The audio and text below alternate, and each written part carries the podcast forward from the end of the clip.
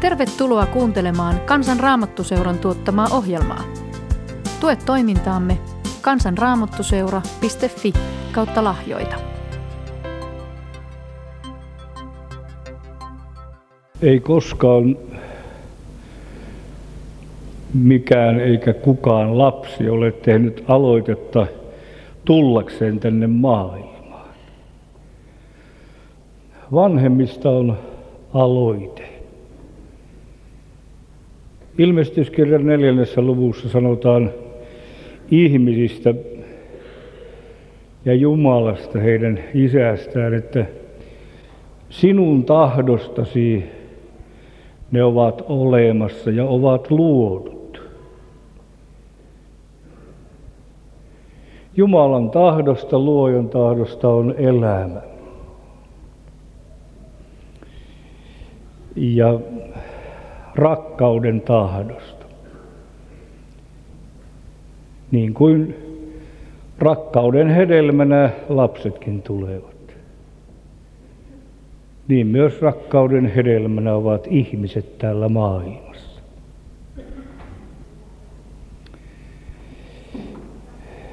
Mutta kun nämä ihmismuurahaiset ja hyttyset täällä ovat, meitä on niin valtavan paljon ja lisää tulee niin joutuu kysymään, että mikä on tämän kaiken tarkoitus tällaisen elämän, joka on pantu alulle ja päättyy sitten muutaman vuosikymmenen kuluttua parhaimmissakin tapauksissa hautaan.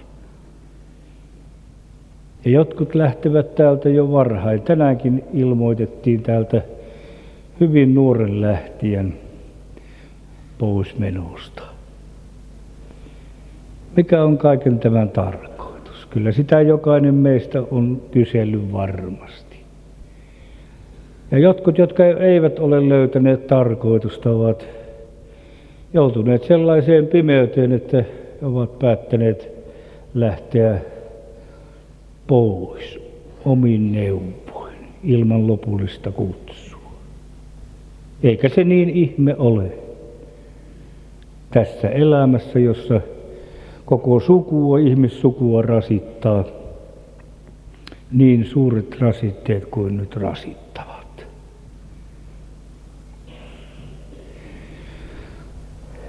Näkisin kaikkein suurimman elämän tarkoituksen siinä, minkä Raamattu ilmoittaa, kun siellä sanotaan näin, että Jumala tahtoo, että kaikki ihmiset pelastuisivat.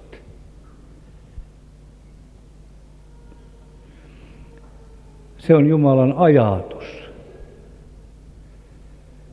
suunnitelma, mieli. Hän haluaa rakkaudessaan, että ihan kaikki ihmiset pelastuisivat. Ja raamatun ilmoittavan pelastus tarkoittaa hyvää osaa tämän matkan jälkeen tämän vaivaloisen ja hankalan matkan jälkeen on tarkoitettu alkavaksi lopullinen ja hyvä. Ja se on valmiina jo. Se on jopa maailman perustamisesta asti, tai ennen maailman perustamista suunniteltu siellä isän aivoituksessa.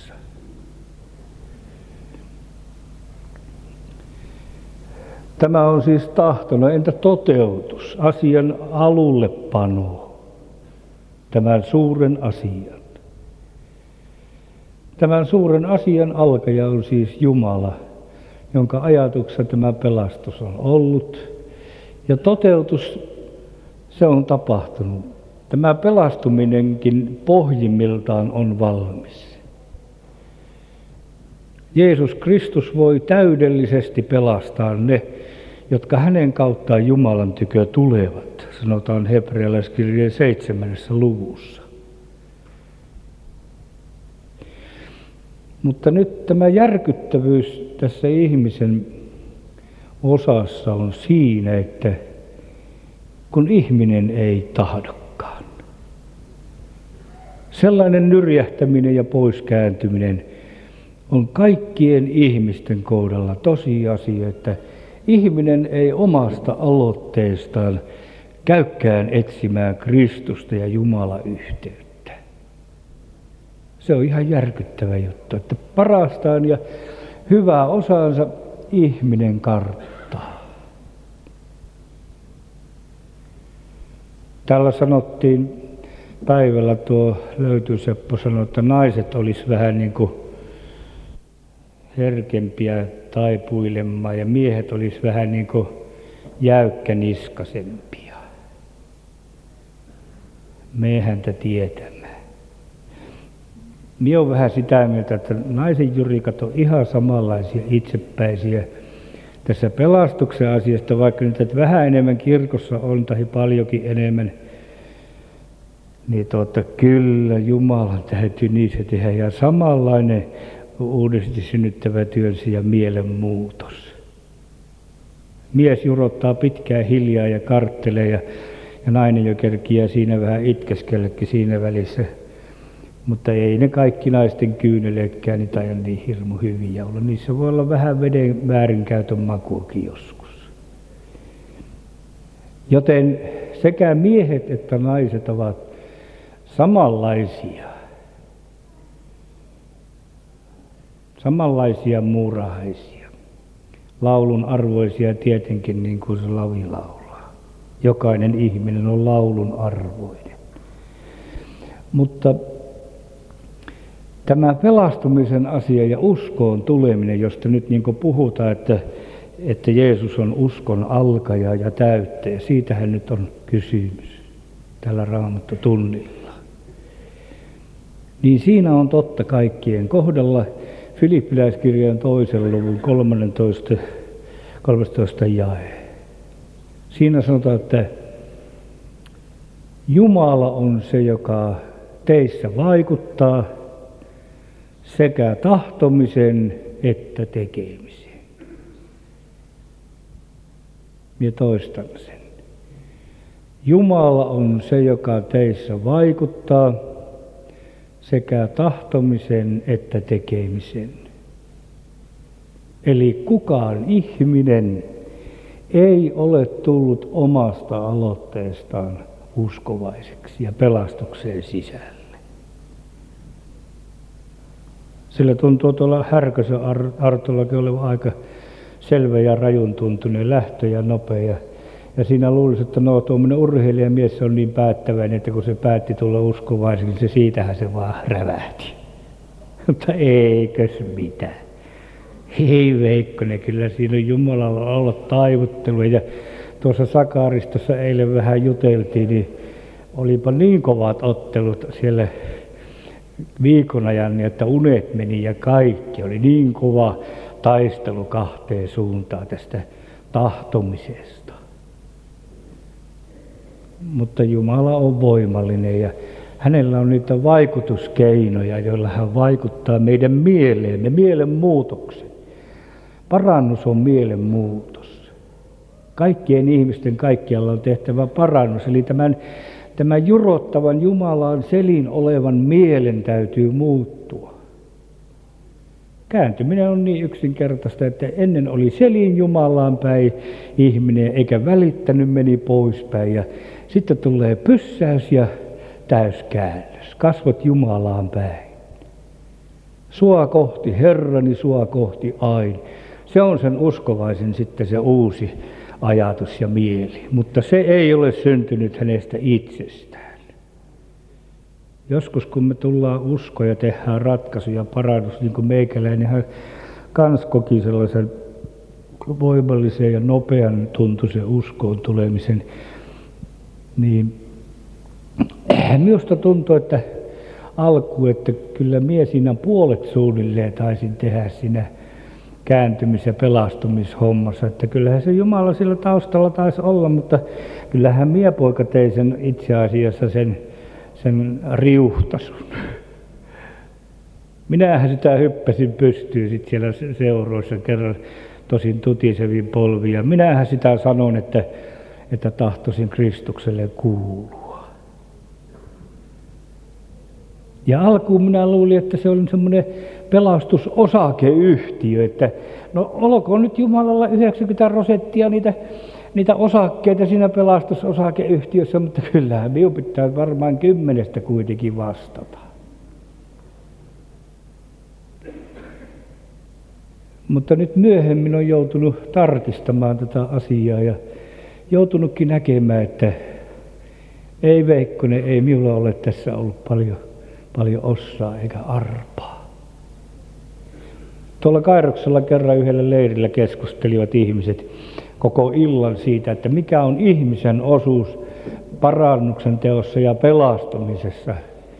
Minä olin jotenkin väsynyt ja, ja taisi olla vähän kippeekin ja siellä pääkäsien välissä istun nurkassa ja olla jorotin vaan. Ja sitten loppuillasta joku sitten teki kysymyksen minulle, että no, no Eki, että mitä sinä ajattelet tästä ihmisen osuudesta, mikä on ihmisen osuus tässä pelastumisessa? Mie en nostanut päätäkään ylös, mie vaan jurrautti sieltä yhden sanan. Vastaan hangotteleminen. Siinä on ihmisen osuus. Vastaangotteleminen. Varsinkin silloin, kun lähdetään tielle, niin, niin siinä käy kova tämmöinen tahtojen taistelu. Ja kylläpä tuota näyttää olevan pitkin matkaa vielä. Sitä vanhaa aatukkaa ja ievukkaa niin paljon jokaisen matkassa, että, että hangottelemista löytyy. Se on Jumalan teko kun Kristukselta itseltään ihmiset kysyivät, että mitä meidän pitää tekemään, että me Jumalan tekoja tekisimme. Niin vapahtaja sanoi itse, että se on Jumalan teko, että uskotte häneen, jonka Jumala on lähettänyt. Siis tämä usko joka tarkoittaa läheistä yhteyttä, sellaista sisäistä kanssakäymistä niin lapsen ja isän välillä, niin, niin se on Jumalan teko, sanoo Kristus. Joten kaikki ystävät, jotka täällä ollaan, niin, niin se on suuren ihmettelemisen aihe se, että, että ollaan yleensä tällaisilla juhlilla ja mieli teki tulla sieltä Raahesta asti ja Inkoosta ja mistä ihmeestä Katin hännästä täällä oikein ihmisiä onkaan. Se on Jumalan teko, että te olette liikahtanut jo aikoja sitten Jumalaa kohti. Ja, ja tuollaiset vanhat ihmiset, minä olen tavannut täällä näitä 40 vuoden takaisia tuttuja. Tuossa tuo Kontiokin käveli kepin kanssa vastaan. Ja siinä on juteltu. Niin semmoinen ihmettelyn ajatus ja, ja aatos on mielessä, että sai tulla Herran tielle ja, ja sitten, että siinä on pysynyt ja pidetty. No jos sitä ajatusta vielä tässä käsittelisimme, että kuinka tämä tapahtuu, kun Kristus ei nyt olekaan täällä maan päällä niin kuin hän oli aikaisemmin. Kun Pietari ja Johannes toimivat siellä, niin sen yhden sairaan halvatun kohdalla, niin he sanoivat, että hopea ja kultaa meillä ei ole. Mutta sitä, mitä meillä on, sitä annamme. Jeesuksen Kristuksen nasarettilaisen nimessä nouse ja käy. Ja niin tapahtui. Ja sitten kun ihmiset sitä ihmettelivät, miten voi tällaista tapahtua, niin Pietari sanoi näin, että usko, jonka Jeesus vaikuttaa, on nyt tämän saanut aikaan. Apostolin teot kolme, siellä tämä kerrotaan. Usko, jonka Jeesus vaikuttaa. Vaikuttaako hän tämän uskon niin ilmasta käsi ja, ja, ja semmoisena tuulen vireinä ja semmoisena tosta noin? Ei onneksi se ei ole sellainen. Vaan niin kuin elämässä yleensä. Niin kuin ihmisen elämässä tavallinen syntymä tapahtuu siemenen kautta, niin kuin luonnossa pellon vilja ja kedon kukat ja metsän puut lähtevät elämään pienestä siemenestä. Niin myös uusi elämä, uskon elämä. Siinä on sama järjestys. Siis aika luonteva asia. Usein uskon asiaa pidetään sellaisena haihatteluna ja vouhotteluna, että tulee jos tulee ja saa jos saa. Mutta kyllä tässä Jumalan suunnitelmassa näyttää olevan sellainen hyvin yksinkertainen ja hyvä ja selvä järjestys. Niin on monta kertaa kertonutkin, kun tulin uskoon keväällä 45, niin sitten Helena Konttisen kautta uskoon tullut mies Edward Lähdeniemi, semmoinen kartanomistaja Uudeltamaalta, joka Helena Konttisen kautta tuli uskoon ja teki paljon työtä Karjalassa. Hän oli jo hyvin vanha mies. Hän piti seuroja tuolla saaren pitäjässä, jossa oltiin evakossa ja Yhden yksien seurojen jälkeen hän kyseli meiltä nuorilta, meitä oli kymmenittäin tullut usko, me parveilimme siellä seuroissa aina. Hän kysyi minultakin, että miten sinä olet tullut uskoon? No minä yritin haparoida siihen vastausta kaikenlaista, että tuli niin paha olla ja tyhjä olla ja, ja silleen ja silleen ja sitten minä rukoilin ja sitten tein ratkaisua. Ja minä näitä koitin selitellä siinä, niin hän vähän keskeytti ja sanoi minulle kesken kaiken, kuule, sinä olet tullut uskoon Jumalan sanan kautta. No mie, joka on vastarannan kiiski aina ollut, hän mie hyväksynyt, kun mie sanoi, että en kautta että minä olen ollut seurassa en, en puoleenkymmeneen vuoteen ensikään. Minä olen jatsanut ja hitsannut ihan muulla suunnalla ja minä en ole ollut niissä tekemisissä missään Jumalan sanan kanssa. Hän katsoi minua vähän huvittuneena ja, ja lempeästi ja sitten sanoi, että kyllä sinä vaan olet tullut Jumalan sanan kautta uskoon. No miten niin, minä sitten kysyin. Kun sinä olit pieni poika, sanoi Edward, niin sinun sydämesi kylvi Jumalan sanan siemenen sinun äitisi. Kun minun äiti tuli nimittäin hänen kokouksissaan uskoon ja Väinö Hoikan. Ja sitten nuo pyhäkoulun opettajat, meidän kylällä siinä pienessä Sikopohjan kylässä oli kuusi pyhäkoulun opettajaa, kolme miestä ja kolme naista. Ja kun oli herätys ollut, niin ne oli niin innokkaita, että ne kaikki piti kilva sitä pyhäkoulua tippa silmässä kehui Kristusta meille. Ja opettaja Väinö Hoikka, joka parani Helena Konttisen kautta ja tuli uskoon sitten Jumalan kieltä. Ja, niin hän sitten koulussa kylvi Jumalan sanan siemenen ja hänen siskonsa Aura Latvus.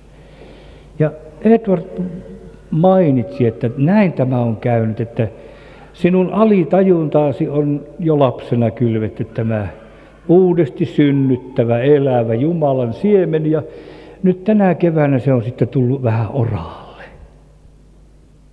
Voiko minusta se oli hyvä, kun miekin on maanviljelijä, niin minusta se oli niin valtava hyvä vertaus, että minä aina muistan sen. Se onkin siis tällä lailla. Se ei tullutkaan ilmasta eikä tuulien mukana, vaan, vaan pyhä henki käyttää Jumalan sanaa välikappaleena. Ja sillä lailla tekin olette kaikki tullut uskoon. Tai sitten vaikka jos joku täällä istuisi tuolla nurmikolla tai teltassa, sitten ei vielä sanoskaan, että on tullut uskoon. Tulipahan vaan kuskina lähettyä tänne ja, ja vähän kesäreissulle. Niin se, että sinä olet jo täällä, niin siinä onkin sen sanan vaikutusta. Se Jumalan sana vaikuttaa. Kyllähän minunkin äidistä joka oli kylvänyt sitä siementä, niin näytti monta vuotta siltä, että kyllä hänen kylvöt meni hukkaan, kun ihan kesaantuna pojan sielu ja, ja orjan tappuroita ja ohdakkeita vaan kasvaa ja voi kukka ja juola vedää. Voi olla äitimammalla monta kertaa ja olikin tippa silmässä, kun mie siellä Raahessa vähän opettelin tätä maailmanmenoa ja yöllä myöhään tuli. He nyt joka ilta sentään neljä viisi kertaa viikossa. Enkä me kauhean myöhään, me kahden kolmen paikkeilla tulin pois. Ja äiti aina valvoo. Mutta ei huutanut eikä haukkunut, vaan, vaan joka kerta oli, kun silloin oli sapuskasta puute, niin yöpöydällä jotakin hyvää. Ja mieni tyhjää, kun tajusin, että minun vanha äiti on valvottanut, kun se on uskovainen, niin se on tainnut rukkoilla ja itkeä täällä iteksi näitä minun hommia. Ja hänestä varmasti kylvejänä näytti, että ei tullut mitään. Hukkaa meni kylvyt. Mutta Jumala ties enemmän. Siellä se iti se siemen. Ja niin se on, kuulkaa uskovaiset vanhemmat, kun te olette sitä samaa hommaa tehnyt niin kuin miekin meidän omille sitten vuorosta. Ja nyt näyttää aika vaikealta monessa, monessa kohdassa. Hukkaan mennyt kaikki rukoukset ja hommat. Ei tullut juhlille lapset eikä lapsen lapset. Mutta se siemen, uudesti synnyttävä, elävä, Jumalan sanan siemen, se on vielä meidän nuortemme sydämessä. Uutisissa luettiin toissa vai kolmantena päivänä sitä, että kirkossa käynti on vähän vähentynyt, mutta sitten sanottiin, että 94 prosenttia Suomen sen ikäisistä nuorista on käynyt rippikoulun tänä, tänä vuonna. Voiko myös tuntua hyvältä? Siellä on kylvetty siementä. Siellä ovat toiset uskoon tulleet nuoret tarjonneet Kristusta ja papit ja lehtorit ja nuorisotyöntekijät tehneet työtä ja kylväneet uskossa ja toivossa. Ja, ja siellä, missä tämä Jumalan alkama ja antama sana alkaa vaikuttaa, niin siellä kuule löytyy vielä tuskan tulle osoitteet, mistä huudetaan auttajaa. Ja niin mekkä ei ole mitään toivottomia tässä asiassa. Jeesus sanoi näin, että Niiniveen miehet tekivät parannuksen Joonan saarnan vaikutuksesta. Se oli kyllä karu saarna, mutta se meni läpi. Ja sitten hän sanoi, että tässä on enempi kuin Joonas. Hän tarkoitti itseään. Usko tulee kuulemisesta ja kuuleminen Kristuksen sanasta. Jesajan 55. luvussa sanotaan, että niin kuin sade ja lumi, joka taivaasta tulee, ei sinne palaja, vaan kostuttaa maan, tekee sen hedelmälliseksi ja kasvavaksi. Antaa kylväjälle siemenen ja syöjälle leivän. Niin on myös minun sanaani, joka minun suustani lähtee. Ei se minun tyköni tyhjänä palaja, vaan tekee sen, mikä minulle otollista on ja saa menestymään sen, mitä varten minä sen lähetin. Mutta mikä on Jumalan sana? joudumme kysymään. Onko koko raamattu Jumalan täyttä sanaa? Onko kaikki ne sotakertomukset, joissa hirveästi murhataan ja tapetaan vanhan testamentin puolella, onko se Jumalan sana? Onko kaikki kiellot ja käskyt ja, ja säännöt, joita raamatossa on kauhean paljon, onko ne kaikki yhtä tasaista täyttä Jumalan sanaa?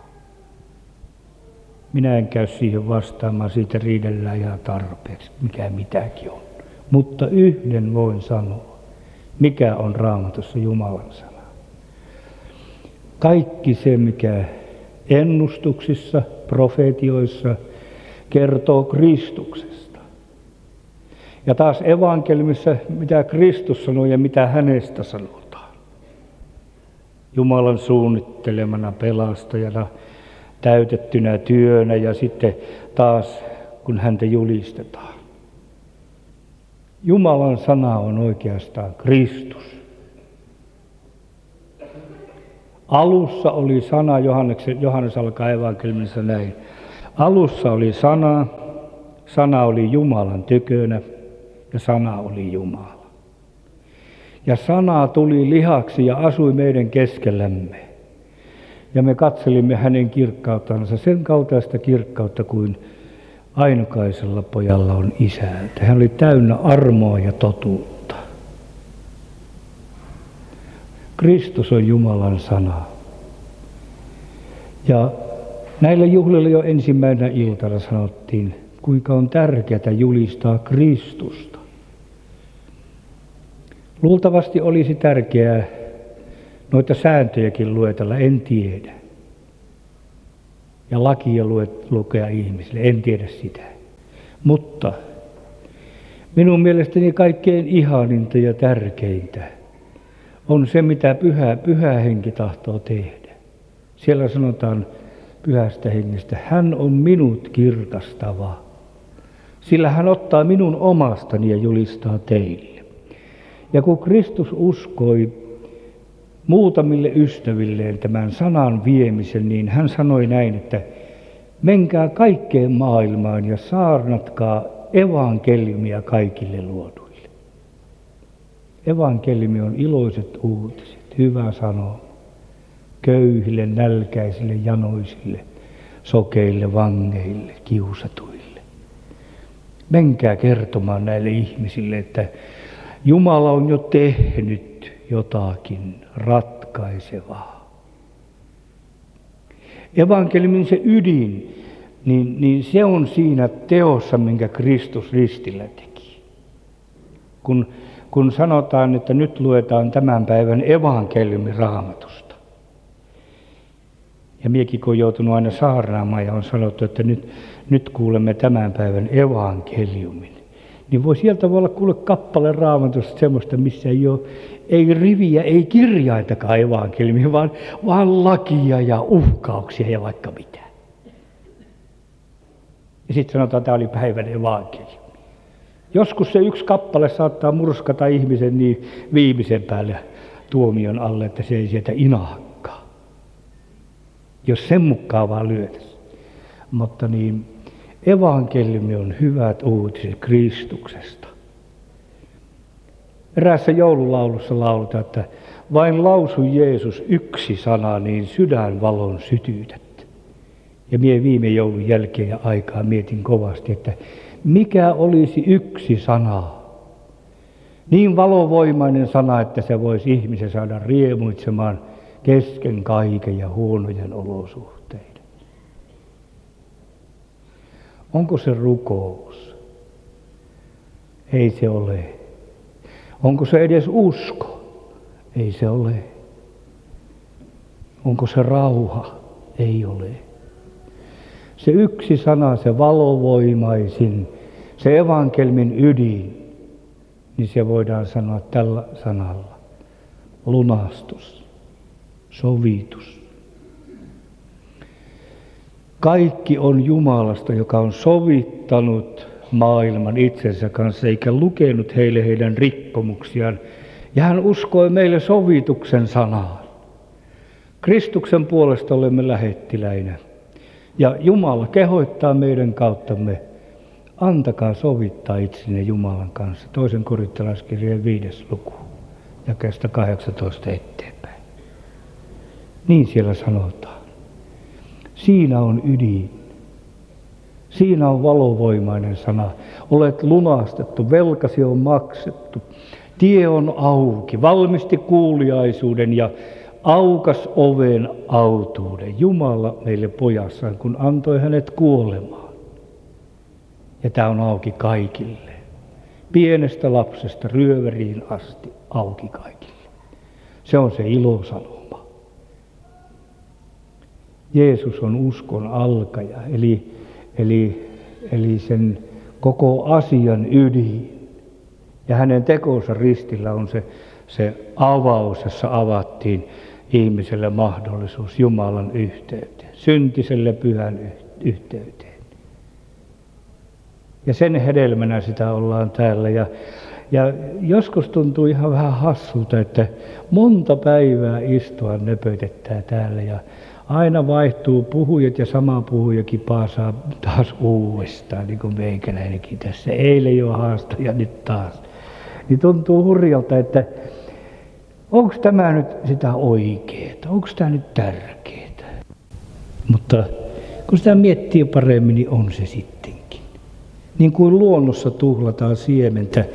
Ei läheskään kaikki nuo koivun siemenet, mitä tänä keväänäkin tuuli heitteli kauheasti tuonne, niin ei niistä monikaan pääse kasvuun. Ja täällä voi moni sana mennä ohitse. Ja joku voi ihan tympätä ja kyllästä, että kyllä on raskasta tämä sanan kuuleminen. Ja onkinhan se. On se. Mutta tuo ihmisen sielu tarvitsee uudestaan ja uudestaan kuulla, että hänestä välitetään.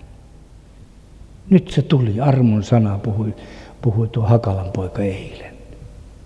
Nyt se löytyi, nyt se tapahtui.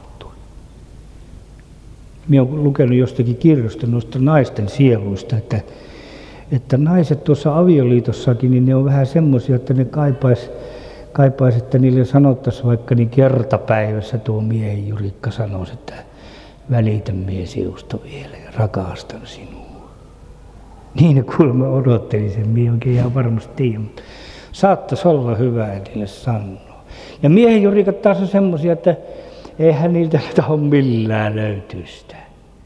Ja sitten jos ne naiset käy sitä vähän niin kuin väkisi ottamaan ja nalkuttamalla tiukkaamaan sitä rakkautta, niin menee takalukkoon lupsahtaa ukot. Ja ne ei pysty sitäkään vertaa sanomaan.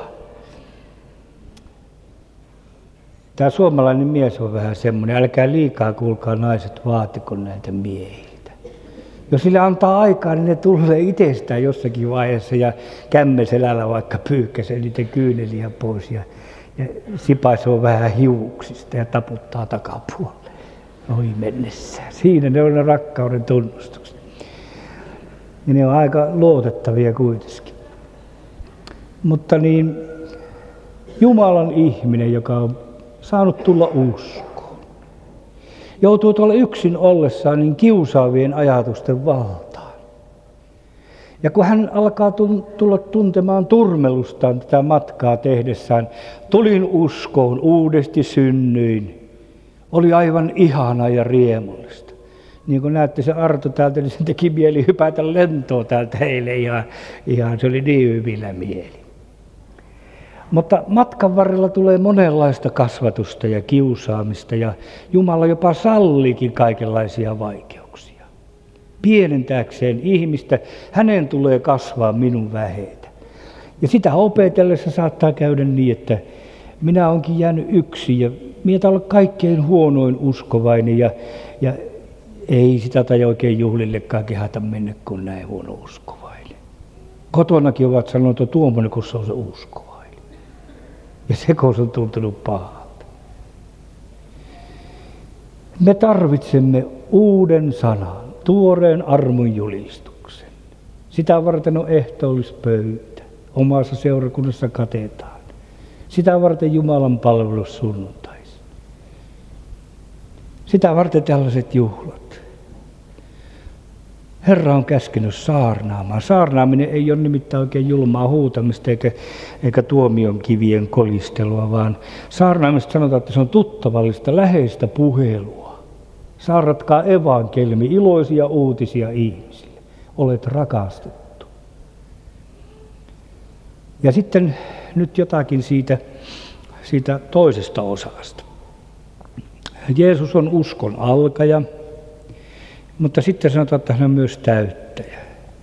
Saa varmasti luottaa siihen, että hän, joka on teissä hyvän työn aloittanut, on sen täyttävä Kristuksen Jeesuksen päivään mennessä. Siitä on nyt kysymys. Mieluulin silleen alku, että nyt Herra, kun auttoi minut tielle, niin nyt minun täytyy sitten pitää tästä lähtien huoli, että minä pysyn varmasti tiellä. Ja 16 vuotta minulla oli niin kova ote tuohon aamun vartio, että minä 16 vuotta ihan jo ikinen aamu, niin minä luin raamatosannaa ja, ja, ja, ja, oli hiljaa ja rukkoili ja se oli ihan hyvä. Mutta sitten minä aloin väsyä siihen lainomaisuuteen. Nyt minun täytyy, minun täytyy ja täytyy. Ja Herra on opettanut sen jälkeen putoamaan tästä omasta yrittämisestä hänen varaansa enemmän. Ja se on autuasta. Se on aivan autuasta. Sillä jos roikkuu jossakin niin kuin räystäällä, kuule, räystäskoulusta pitää kiinni rystyset valkoisena, niin kyllä siinä kädet ja koko olemus väsyy ja pelottaa. Ja usein tällaisessa lainomaisessa yrittämisessä ja kristillisyydessä ihminen väsyy ihan armottomasti. Jotkut joutuvat siinä alussa niin liiaksi lain alle ja omiin yrityksiin ja, ja patistusten alle ja sitten ne väsyy ja kääntyy takaisin. Eihän se ole Jumalan tarkoitus semmoinen.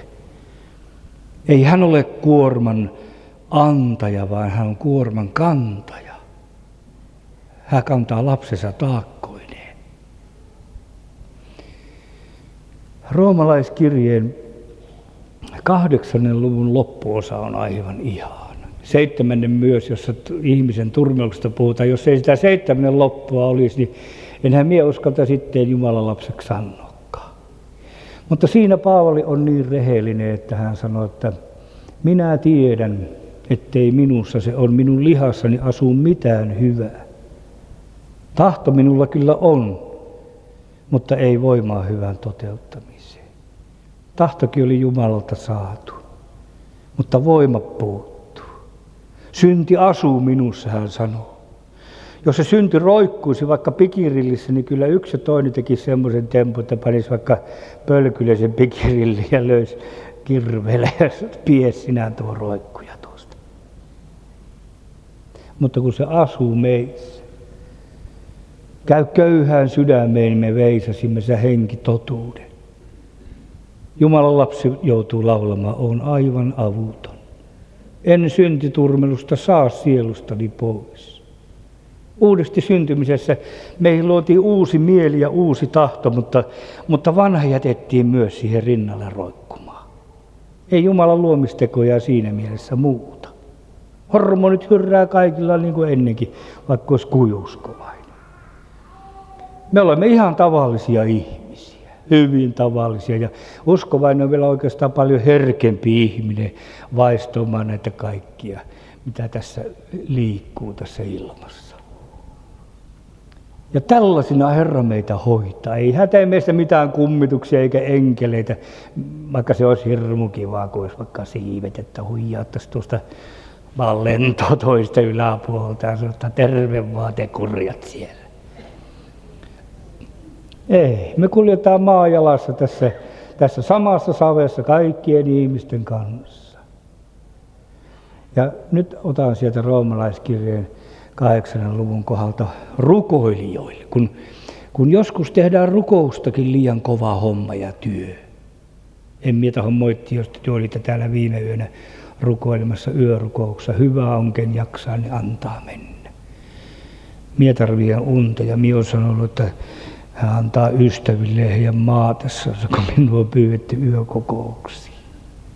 En mie toisille tätä suosta, että käykää työ vaan, mutta, mutta en mie jaksa sillä viisi.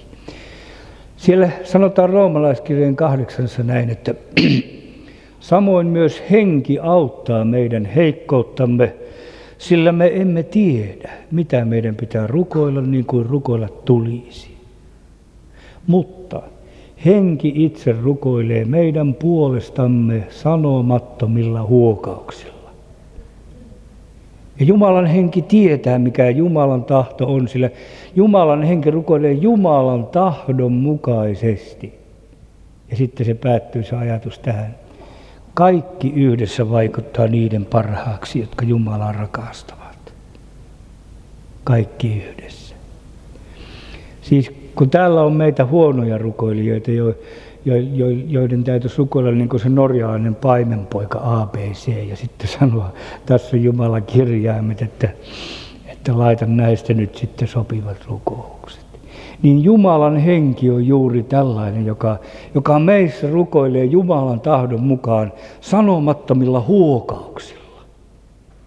Ja minä sanon teille suoraan, että minusta on tullut erässä mielessä huono rukoilija, mutta erässä mielessä vapautunut rukoilija, jonka sisuksissa huokaus ja hengen kuiskaus on aina. Huonoina hetkinä ja parempina hetkinä. Kun silmät avaan tai yöllä herää, niin, niin täällä ihan niin kuin joku hengittää ja kuiskaa minussa, Jeesus, Jeesus. Se on lyhyt rukous, siinä on yksi sana oikeastaan. Joskus lisää siihen armahda, armahda, mutta, Mutta kun sitten minä ajattelen, niin hän on jo armahtanut. On auttanut uskoon, on pitänyt tiellä yli 40 vuotta. Ollut uskollinen kaiken aikaa. Vapauttanut rukoukseen, jossa on jatkuva huokaus, eikä tarvitse hirmuisen paljon hätäillä. Joskus minusta tuntuu, että uskovaisetkin hätäilevät kauheasti. Jos on hätäinen luonne, niin hätäilkö, en sitä moiti, mutta, mutta uskohan on luottamusta.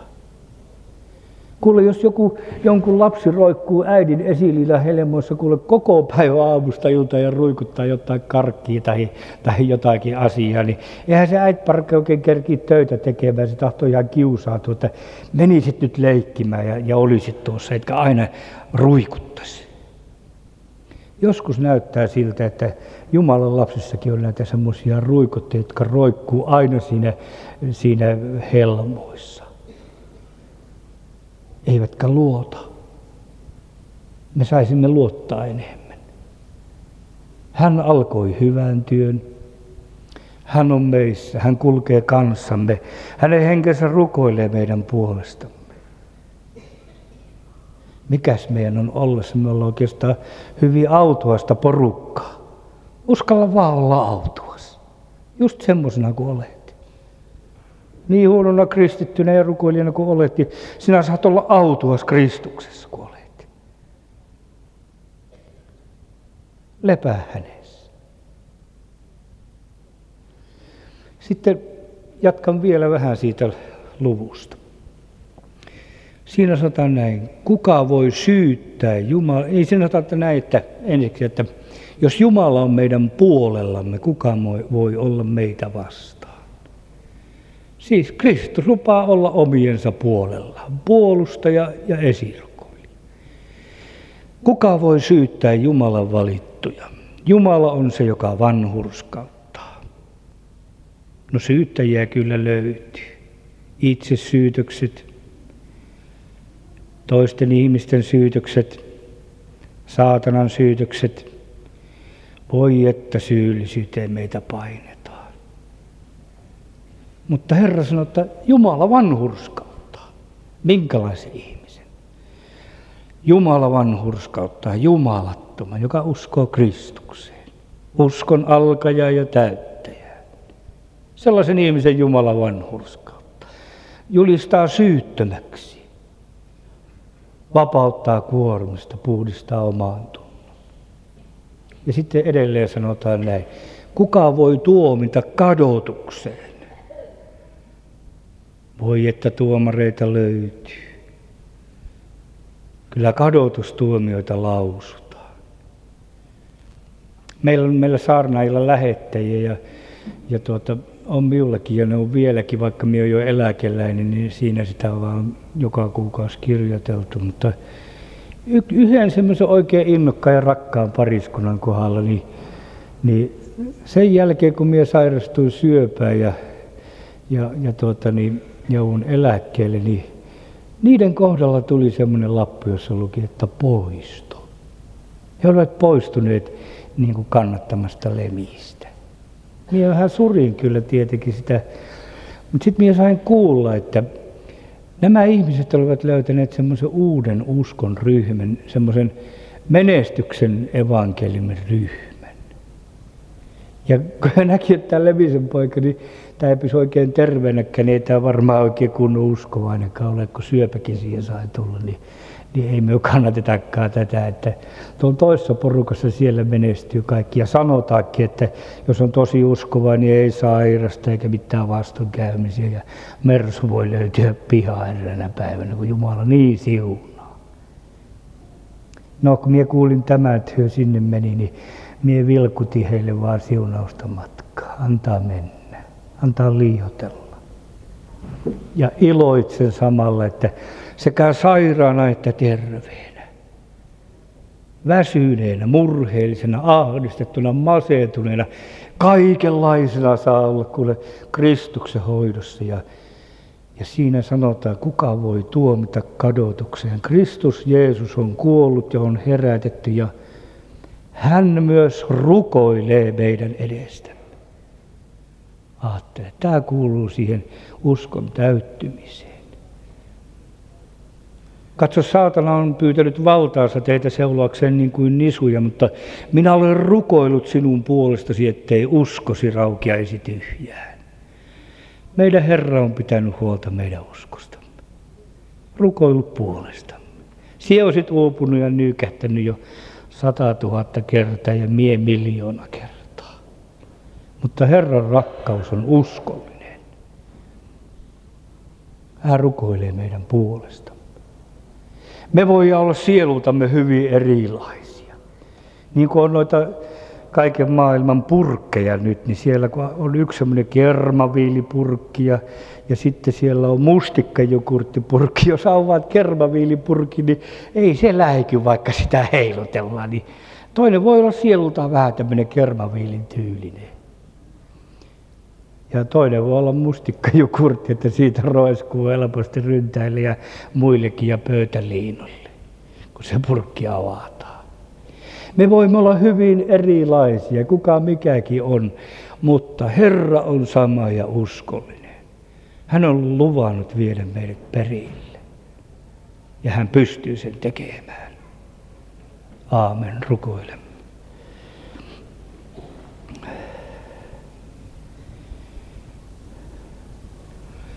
Sun armos varaan, oi Herra jään. Kun ansiota ei yhtäkään ole mulla tuotavaksi eteesi. Siksi tuon vain syntisen sydämeni. Sun veres yksin vain kokonaan mun sydämeni voi puhdistaa. Siksi kaipaan luoksesi kolkatalle sun ristissiunatun virran alla on siellä autuus, mä tiedän sen. Missä liikkuu ystävä syntisten. Missä kuormat kirpoavat kuormatulta ja rauhan Kristus saa sielut suulta. Kiitos Jeesus alkamastasi työstä. Et suutu saveen, joka meissä on, etkä tukehdu turmelukseen, jonka meistä löydät. Tiesit kutsuessasi, minkälaisia me olemme. Sanot sanassasi, että hän muistaa, minkä kaltaista tekoa me olemme. Hän muistaa meidät saveksi, tomuksi. Kiitos, tällaista tomua rakastat ja viet alkamasi työn päätökseen lupauksesi mukaan.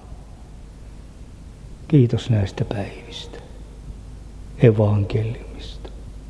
Amen.